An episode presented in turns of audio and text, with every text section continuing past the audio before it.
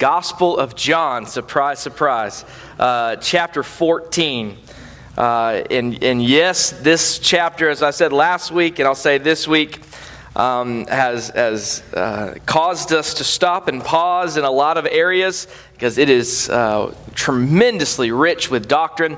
And so, though we are going to read verses 15 through 24, we are only really going to take a couple verses out of this this week, and Lord willing, take up the rest of this passage uh, next Sunday. So, it's one of those rich passages that calls for some extra examination. And so, we're going to take the time to diligently pursue God's word, look through it, and uh, give it the attention it deserves. And so, if you found your place in the Gospel of John, chapter 14, would you you stand for the honor of reading God's word together as we acknowledge that our God has spoken to us? The God of gods, the only God, the one true God, has spoken to us, his people. John 14, we're going to read verses 15 through 24 again. And here is what the precious, infallible word of God says. It says, If you love me, Jesus speaking, you will keep my commandments. I will ask the Father, and he will give you another helper that he may be with you forever. That is the Spirit of truth, and the world cannot receive because it does not see him or know him, but you know him because he abides with you and will be in you. Verse 18 I will not leave you as orphans, I will come to you. And after a little while, the world will no longer see me, but you will see me because I live, you will live also. In that day you will know that I am in my Father, and you in me, and I in you. He who has my commandments and keeps them is the one who loves me, and he who loves me will be loved by my Father, and I will love him and will disclose myself to him. Judas, not Iscariot, said to him, Lord, what then has happened that you are going to disclose yourself to us and not to the world? Jesus answered and said to him, if anyone loves me, he will keep my word, and my Father will love him, and we will come to him and make our abode with him. He who does not love me does not keep my words. And the word which you hear is not mine, but the Father who sent me. First Baptist Church of Great Gables, the grass withers and the flower fades, but the word of our Lord endures forever. Let's thank him for his word now. Father, as we consider this crucial text to the Christian life, Father, we pray that you would open our eyes to see the relationship between obedience and prayer, between love and obedience, and between the love and obedience that's talked about in this passage with our assurance of our faith. Lord, there is rich doctrine to be examined here today. Lord, doctrine that's good for the soul, doctrine that encourages, doctrine that causes us to depend ever more on you. And we pray that, Father, we'd submit to that doctrine that our lives would be under the examination of the Word of God. Lord, in all this, you'd be honored and glorified to work in us. We pray in Jesus' name. Amen. Amen. Thank you. You may be seated.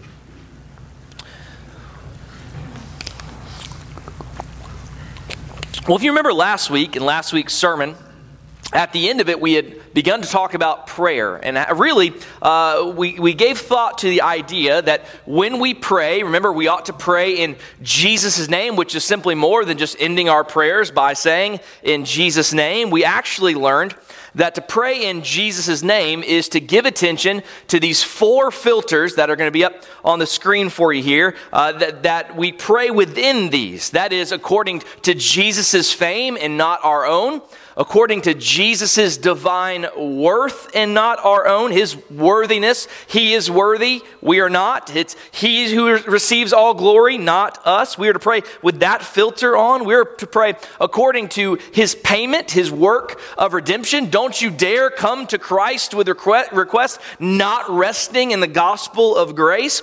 And then finally, praying according to his sovereign wisdom and not our own. Um, well, this morning, what we're going to do is begin with this subject right where we left off the subject of prayer. And we're going to do so because the connection is very clear between verses 14 and 15 of our text this morning. And so, what I'd like to do is really read verses 14 through 16 all together and see if you can see how this sort of is supposed to flow. John 14, starting in verse 14 through 16. Listen to this. It says, Jesus says, If you ask me anything in my name, I will do it. If you love me, you will keep my commandments. I will ask the Father, and he will give you another helper, that he may be with you forever. See, when we read the text in this way, it's a little bit easier to see the connection between prayer and obedience. Jesus tells us how we are to pray in verse 14. If you ask me anything in my name, I will do it. He teaches us how to pray. But then he's going to continue to bring up the subject of love and obedience and follows that up with what it is he is going to pray for. So, as we consider verse 15, in light of the context of what becomes before it and after, the first thing we notice from this text this morning is we see how God's commandments relates to prayer, how obedience to the commandments of God relates to prayer. This is what we see this morning how obedience relates to prayer. Now, this isn't the only place that we find this relationship between obedience to God's commandments and prayer. In fact, actually, what Brother John Walters just read out of Isaiah 1 is a perfect illustration of, of this exact thing. God is basically, if you listen to that text at all, he's basically reprimanding and rebuking his people. And then he says in verse 15, So when you spread out your hands in prayer, guess what I'm going to do? I will hide my eyes from you. Yes, even though you multiply prayers, I will not listen. Why? Your hands are covered with blood. Then what does he say? Obey me. He says, verse 16, wash yourselves, make yourselves clean, remove the evil deeds from my sight, cease to do evil, learn to do good, seek justice, reprove the ruthless, defend the orphan, plead for the widow. These are all things that, if you notice, are aligned with the commandments of God. They're in accordance with His commandments. God says, I'm not going to hear your prayers anymore because your hands are filthy with blood. You're full of sin. So return to obeying my commandments. Be right with me. Walk in fellowship, unhindered fellowship with me. You'll be right with me. Start walking my ways, and then I will hear your prayers. We also see in 1 John chapter 3, verses 22 through 24, the Word of God says, and, and whatever we ask, we receive from Him. Why? Because we keep His commandments and do the things that are pleasing in His sight. This is His commandment that we believe in the name of His Son, Jesus Christ, and love one another just as He commanded us. The one who keeps his commandments abides in him, and he in him. We know by this that he abides in us by the Spirit whom he has given to us. So there can be no doubt that there's, there is some sort of connection here between obedience to what God commands and prayer. It's clear in the text. Now, let's clarify some things about this text because it, it seems kind of murky to us. It seems like God is, is working kind of a works based relationship with us. So let's examine it a little bit further. I think the first thing we want to look at as we examine the relationship between obedience and prayer is, of course, it's the fact that none of us can ever be obedient enough to earn anything from the Lord, not even answered prayer. There is not a one of us here who has been obedient enough to God that we have earned his answered prayer. That should be given among our group here, shouldn't it? That God hears and answers any of our prayers is nothing less than the grace of God, and that's all that it is. With that said, the scriptures do indicate that there is a relationship between these two things. This does not mean that our obedience earns God's favor to our answered prayers. I want to emphasize that fact as, as, as R.C. Sproul put it, the, the late great theologian put this, he put it well, as he often did. He said, ultimately, any affirmative answer to prayer comes when we pray according to God's will, 1 John 5 14. If we do what pleases God, 1 John 3 22, we evidence a good knowledge of his word and thus of his will.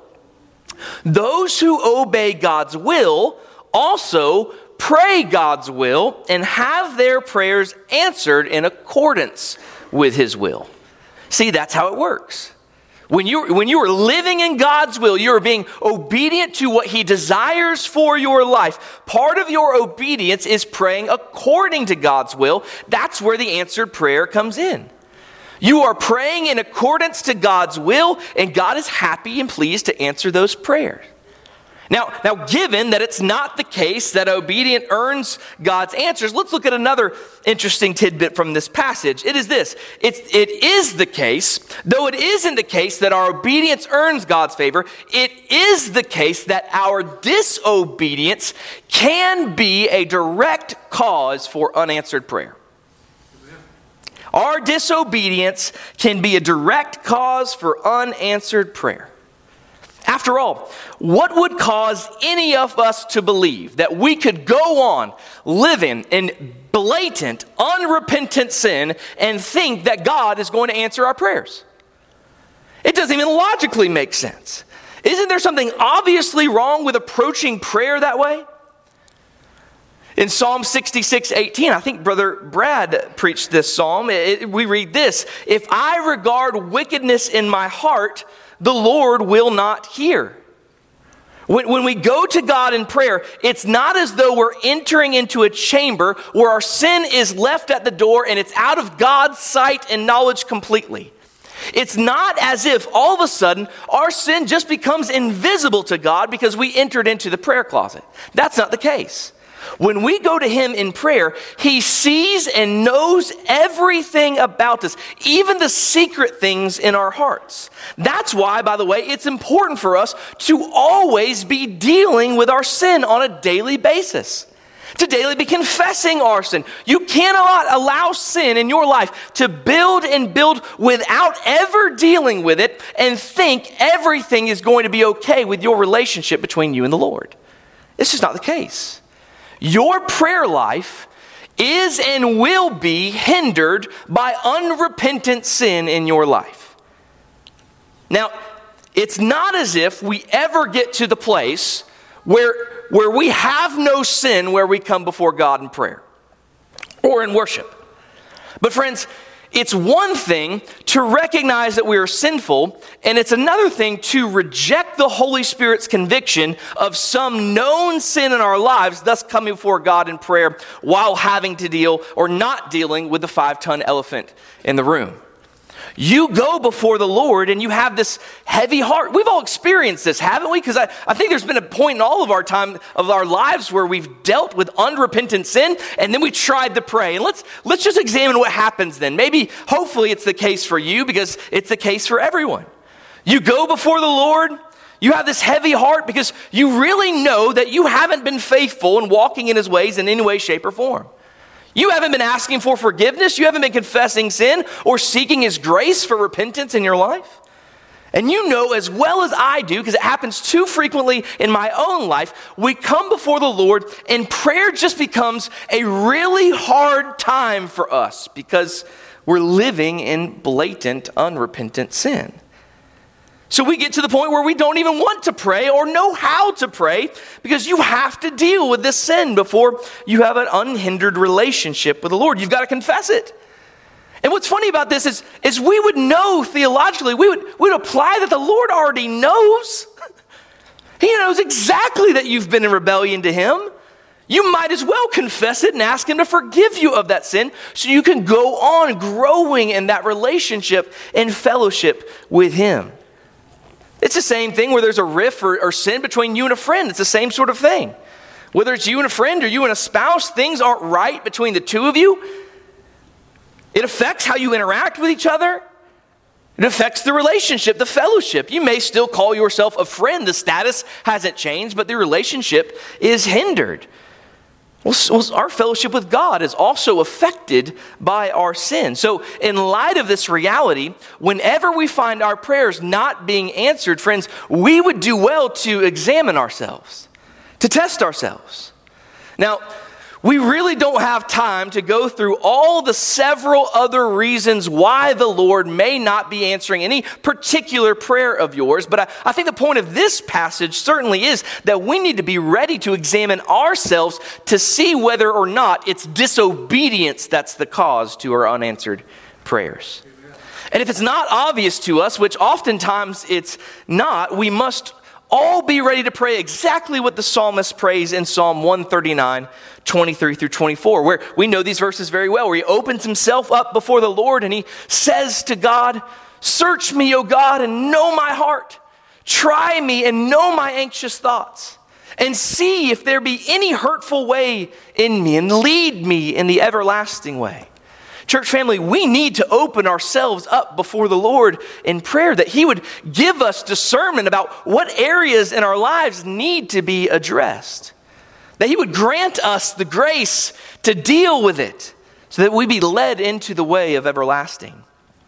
So we could get back up on the path and continue to walk in fellowship with the Lord. Let me say this also. I, I think all of us can think of times when the Lord has answered our prayers despite the fact that we're entangled with some sin or another. We should be, in those instances, and I think they're probably more rare than we like to admit, we should be thankful that the Lord's been merciful in those cases because that's exactly what it is. It's His mercy. He was being merciful to us. But, friends, just because that happens once doesn't mean we should be presumptuous as the people of the Lord to expect that that's going to happen every time. Yes, our Lord is gracious, and He always blesses us despite the fact that we're unworthy to receive His blessings. But we should never presume that He'll answer and hear our prayers when we are living in rebellion against Him. So that's the connection between prayer and obedience. That's the first connection we see in our passage. I'd like to turn your attention to and consider how, how this, this obedience or this love that we talk about in John 14, 15 relates now to obedience. How love relates to obedience. This is kind of the main thrust of the text where we'll spend probably the majority of our time. A very simple verse here in John 14, 15. Probably one you'd like to memorize, I'm sure, because it's simple. It says this Jesus says this from the words of Christ, Son of God Himself. He says, If you love me, you will keep my commandments. If you love me, you will keep my. That's pretty simple, isn't it? I don't know if, if he could be more straightforward there. If you love me, you will keep my commandments. Well, there are a bunch of things we learn from this very, very tiny verse. We learn certainly that there's a connection between our love for Jesus and our obedience to his commands. The first thing I want us to look at in, in relation to this is verse 15 is a description of a believer. Verse 15 is a description of a believer. Why do I say that? Well, look at this verse with me. Because we do well to note that the fact, uh, the verb that's translated to keep here in our text, don't, don't just shrug this off, okay? The, the verb to keep here in our text is in the uh, indicative future active verb form. Now, the reason I mention that is because it does actually have an impact on how this verse is to be translated. Pay attention. Let's, let's go through this together. So often, this verse is translated, and we understand it to mean that if you love Jesus, then you ought to keep his commandments. That's how we translate this verse so often. If you love Jesus, well, then you ought to keep his commandments. Well, taken this way, it's understood to be an imperative, a, a, command. Keeping the commandments is something we should strive to do or strive to show to prove that we love Jesus. That's what we get when we translate this verse this way. Now, I want to say, first of all, that's not a wrong way to think about this particular passage. There are actually plenty of other passages that make that very same, very good point. We should obey God's law in order to show or our love for Him and show and prove our gratitude for what He's done for us. That's a reality that aligns with God's word. So that's not necessarily a terrible interpretation here. But in this passage, that's not what is being conveyed to us. Rather, given that the verb is in the indicative future active form, the more literal translation is exactly what we have in the New American Standard Version. It is, if you love me, you will keep my commandments. Taken this way, obedience to Christ's commandments is not seen as something we ought to be doing. Instead, it becomes a description of what will be the case of every person who truly loves Jesus. Verse 15 is a description of a believer.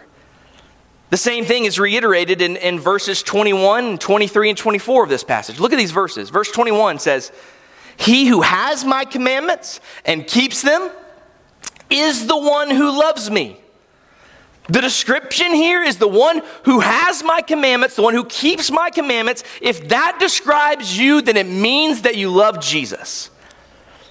Verses 23 and 24, again, descriptive. Look at what they say here.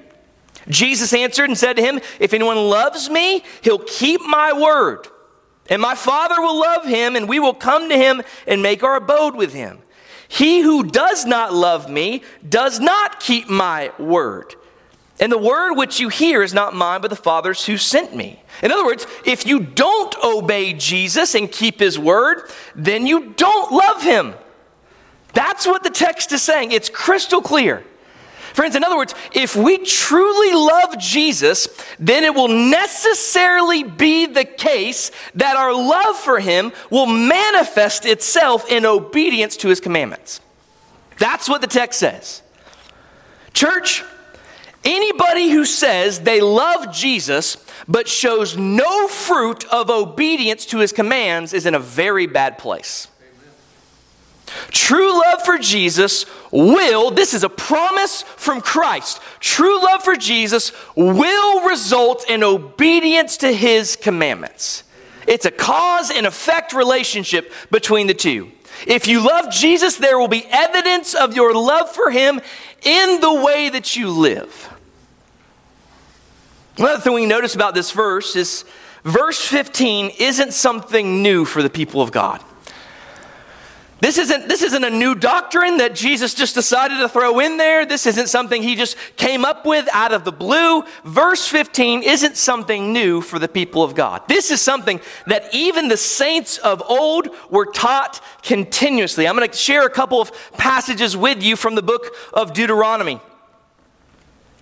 Deuteronomy 5:10. Note how similar the wording is with the particular passage we're, we're viewing in verse 15.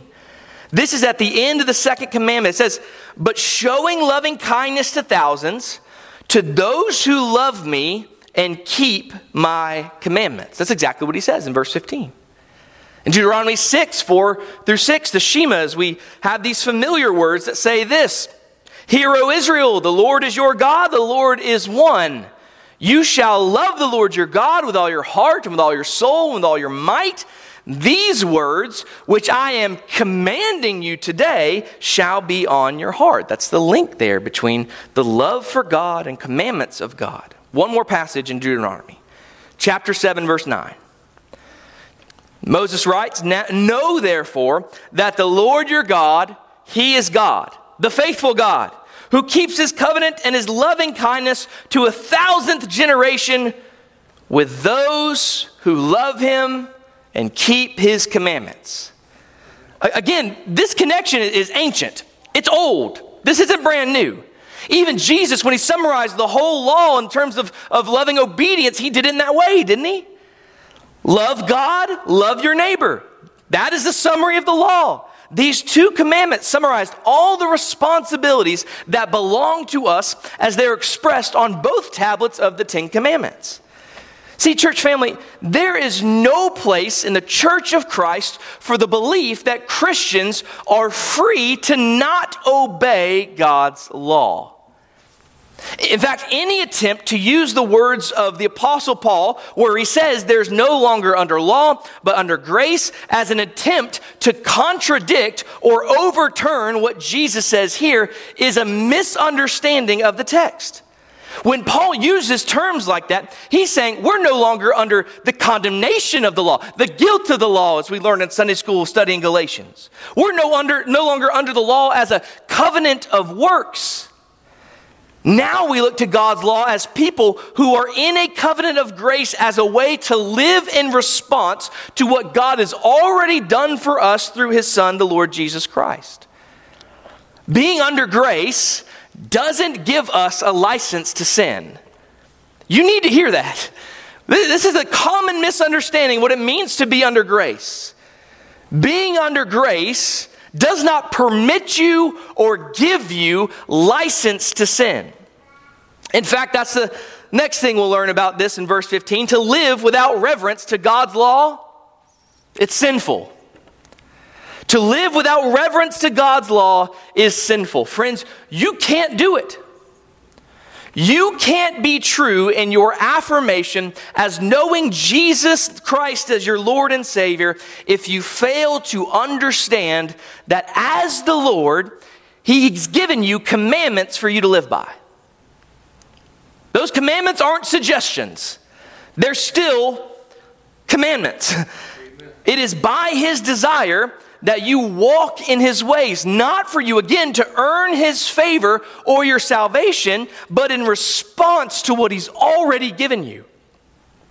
Church family, Jesus made it abundantly clear. If we love him, it will necessarily follow that we will obey his commandments. So we asked a question last week studying verse 12 through 14 of John 14. We asked the question at the end, the application question of all of this was if, if you were to be convicted of being a Christian, would there be enough evidence to support that? Would there be enough evidence to charge you with being a Christian if you were put on trial today? And the answer that connects to this passage here because the question would be whether or not you are obedient to God's commandments. That is the evidence, the fruit that you have that you actually belong to Jesus. Is there a trend in your life of being obedient to God's commandments? If there's not, if there never has been, friend, listen to me. I love you. You've got no reason to consider yourself a Christian or have assurance that you're a believer. If there's been no evidence of regeneration, new work, new life, new birth, new God, not no longer my own self as God, but God is my God, if there's no evidence you're being aligned to His commandments instead of your own, you've got no reason to believe or consider yourself a Christian this morning. It's crystal clear. This is the reason why Jesus says in Matthew 5, verses 17 through 19, He says, Do not think that I came to abolish the law or the prophets. I didn't come to abolish, I came to fulfill it. For truly I say to you, until heaven and earth pass away, not the smallest letter or stroke shall pass from the law until all is accomplished. Whoever then annuls one of the least of these commandments and teaches others to do the same shall be called least in the kingdom of heaven. But whoever keeps and teaches them, he shall be called great in the kingdom of heaven. Friends, we ought to be careful in our approach in God's word. We're not steering saints astray by trying to encourage them to believe or understand that they are no longer to look to God's law as a means of living.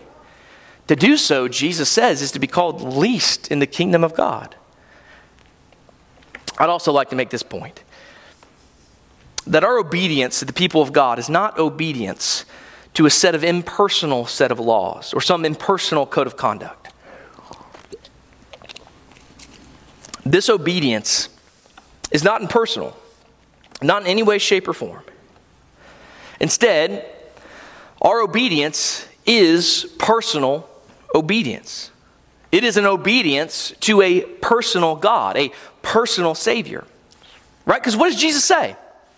If you love me, you will keep my commandments. That's, that's personal. That's exactly what he means. He's speaking to his disciples. So if you're a disciple of the Lord Jesus Christ, if you're a follower of Christ, he's speaking to you. If you love me, you will keep my commandments. Our obedience is to a person, not to just some impersonal code. Our obedience takes place in the context of a personal relationship. In fact, isn't it quite natural for us? Don't we do this naturally for us to serve and obey those whom we respect in our lives? Think about it in your own life. In the relationship that you have with others, there are some people in our lives whom we have such love and esteem for that if they were to ask us to do anything, we would do it in a heartbeat. In fact, it's usually the case that they don't even have to ask us to do anything. We willingly want to serve them already. We're already thinking of what might please them. Now, if that's the case in our personal relationship with some mere human whom we love and respect, how much more should this be in our relationship with our living and gracious God? Evidence of our love to God is seen in how we live in light of His Word. You cannot know God personally and not have a desire to live in a manner that's pleasing to Him. Those two things just don't go together, they're contradictory. This is important not only as it pertains to why we should obey, but also it instructs us on what we're to do when we're living in disobedience. Verse 15 has, has instruction for us on what to do when we disobey. Do you recall that story uh, of Peter and Jesus? Uh, what Peter said to Jesus after, or Jesus said to Peter when he was about to be restored, after he'd fallen away, he rejected him three times, he denied him. And Peter brings him back at the end of the book of John, and, and what does Jesus say? You recall, he didn't say, Peter, have you taken steps to make sure that this problem never happens again? He didn't ask Peter anything about what programs he might sign up for or what accountability partners he's going to have. What did he ask Peter? Peter, do you love me? Do you love me? Friends, so many times when people come to me for counsel, I find myself coming to the same place time and time again. No matter what the sin might be, I'm amazed by the number of self help programs and books that are available these days, or even the hundreds of books, even good books, good theology that are designed to help Christians deal with this sin or that sin. I'm in no way saying that there's not a place for those books or a place for those programs. They have no purpose at all or use for all in the life of the church. I'm not saying that. But I am saying I think most, if not all, of our problems with sin can can be resolved if we can do but one thing meditate on the gospel message. The secret or the solution of dealing with sin in our lives really does come down to knowing the gospel and how the gospel reveals the love of God for us.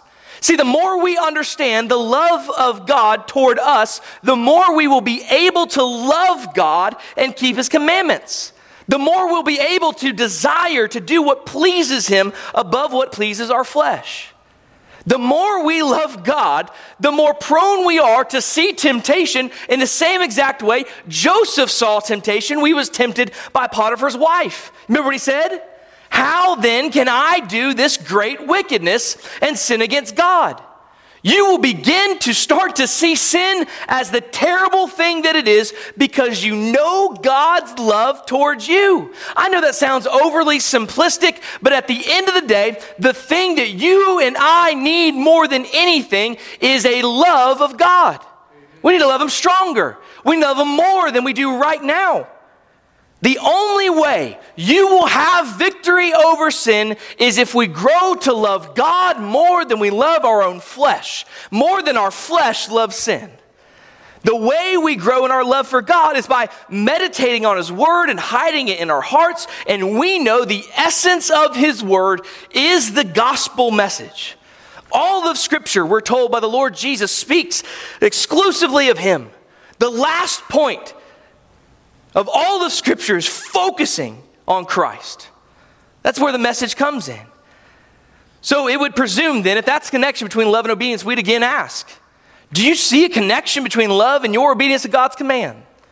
I pray that you do. The final point of the sermon today very quickly has to do with the relationship between this love and obedience as it relates to our assurance of salvation. This kind of feels a little bit like last week, where this is this is a heavy burden. Remember last week we talked about in John 12 how the work that a Christian does is pointing to the life of Christ, and every Christian, if you're a Christian, your life will point towards Christ in some way. That's a daunting, burdensome feeling, but I want you to see the beauty that's found here at the end of our text, the relationship between this love and obedience as it relates to our assurance of salvation. There is a direct link between these things.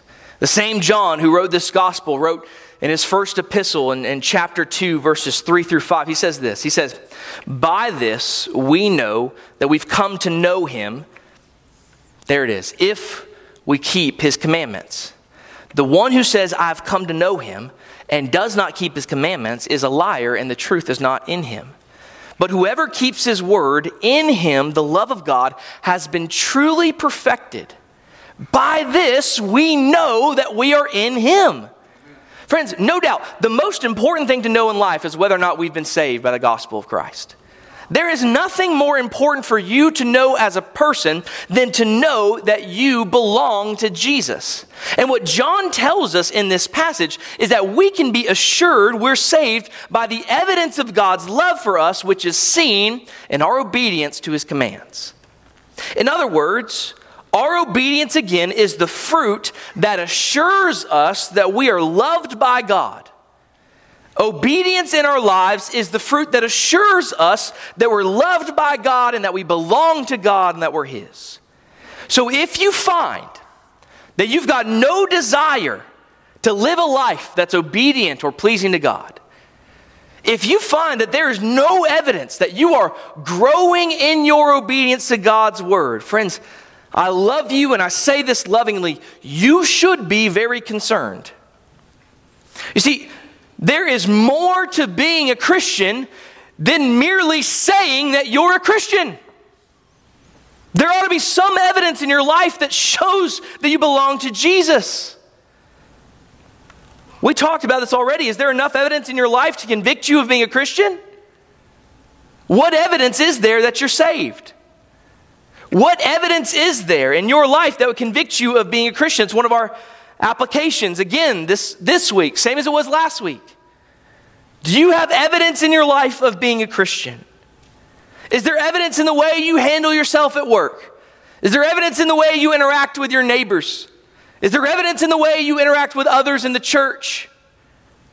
Now, listen, like we said, just hearing those challenges, they're weighty. In fact, you can begin to get a little bummed out with yourself. You might be thinking, man, I'm not doing too well here, Pastor Cody. This is a problem. The, the evidence is lacking considerably. Friends, if that describes you, let me ask you another question that might bring some relief to your conscience. Do you have a desire at all in your life to be more like Jesus? Is there any desire for you in this?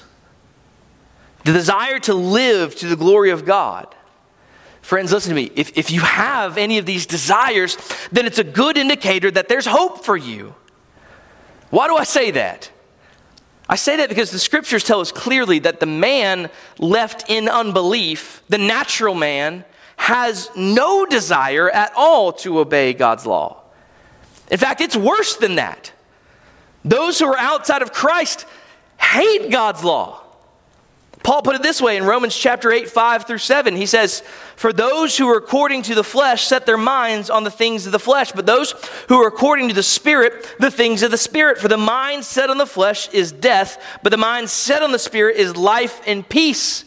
Because the mind set on the flesh is hostile towards God, for it does not subject itself to the law of God, for it is not even able to do so.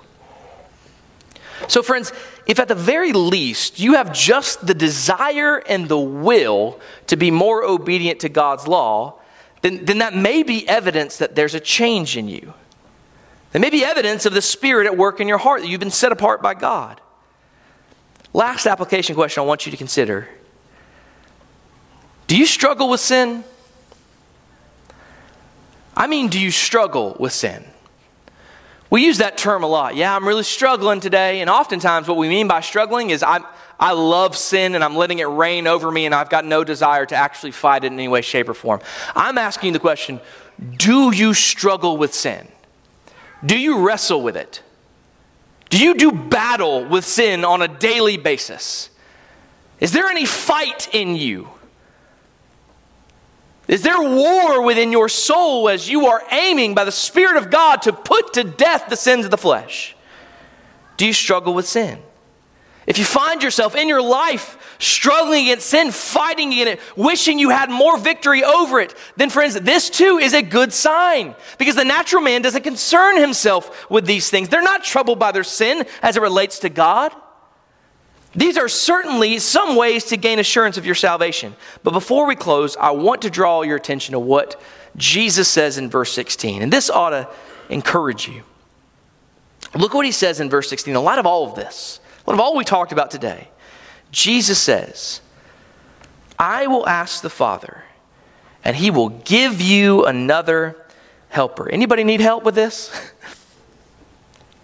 Be honest. He will give you another helper.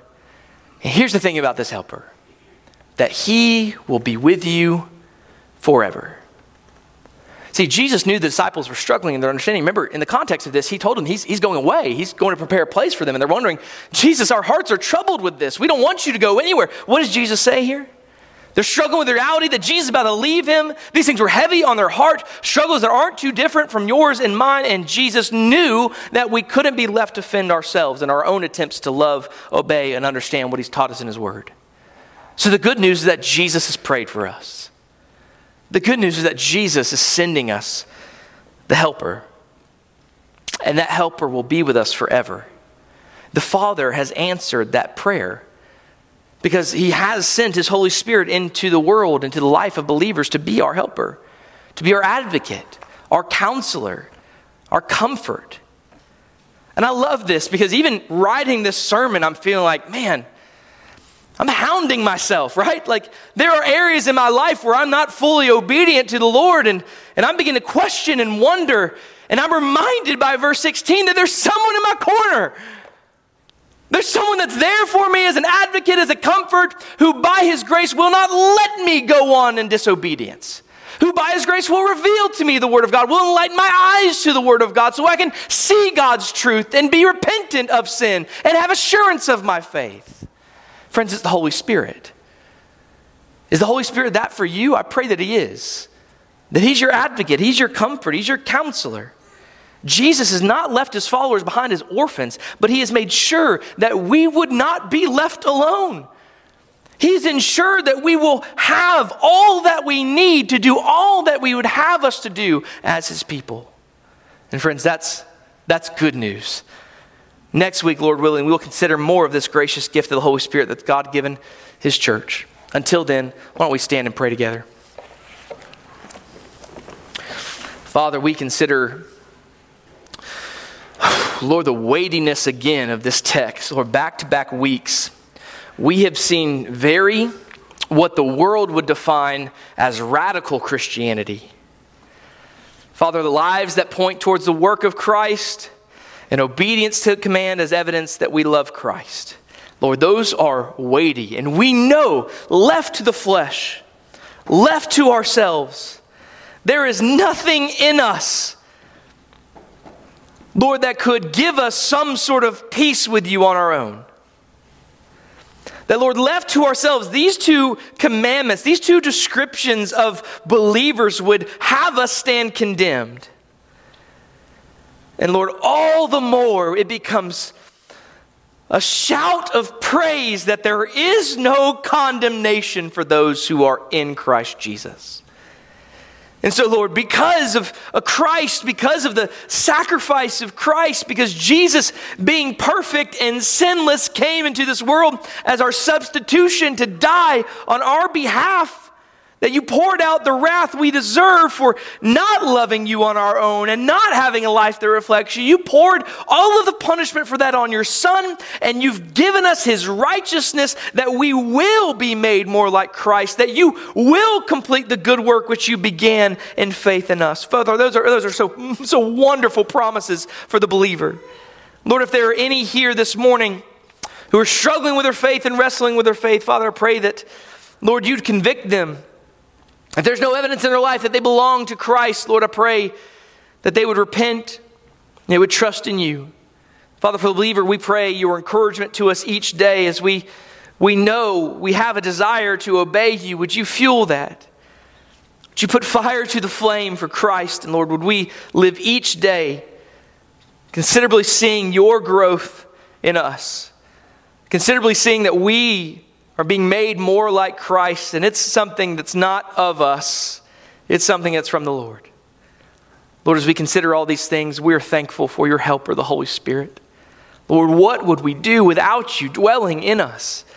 What would we do without your constant reminder, conviction of sin, pointing us towards the scriptures, enlightening our eyes toward the word? Father, we praise you for the gift of the Holy Spirit. Lord, you do work in us now. Lord, as we come to our time of reflection and praise, as we consider this, may we respond to this in pure worship. We ask this in Jesus' name. Amen.